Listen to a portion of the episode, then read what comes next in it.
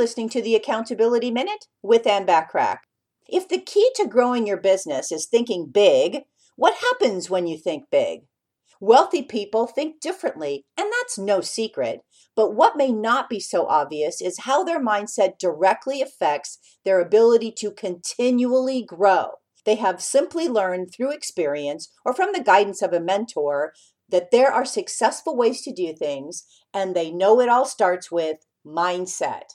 They learn these traits, they study them, and perfect them until they make calculated moves that are more times successful than not. Remember that software that you didn't want to invest money in because you thought it was too expensive? Well, that was the first thing your successful counterpart purchased. Why? Because it cut time by a third, reduced expenses, and increased revenue. While you're still struggling, the wealthy have learned to leverage their business to allow it room to grow. See the difference in the mindset? Now, this isn't to say that you should waste money on non essential or even useless tools, but there is something to be said for the benefits of thinking big.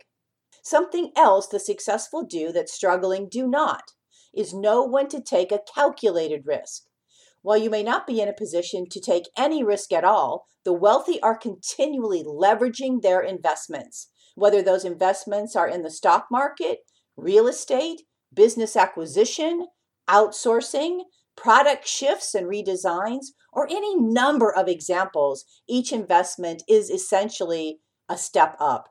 What steps up have you taken lately? They also watch for viable opportunities to build additional income streams.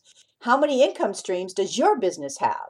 If your answer was one, you've got to start thinking big or thinking even bigger. Remember to take advantage of all the complimentary business tips and tools by joining my free silver membership at accountabilitycoach.com. Thanks for listening.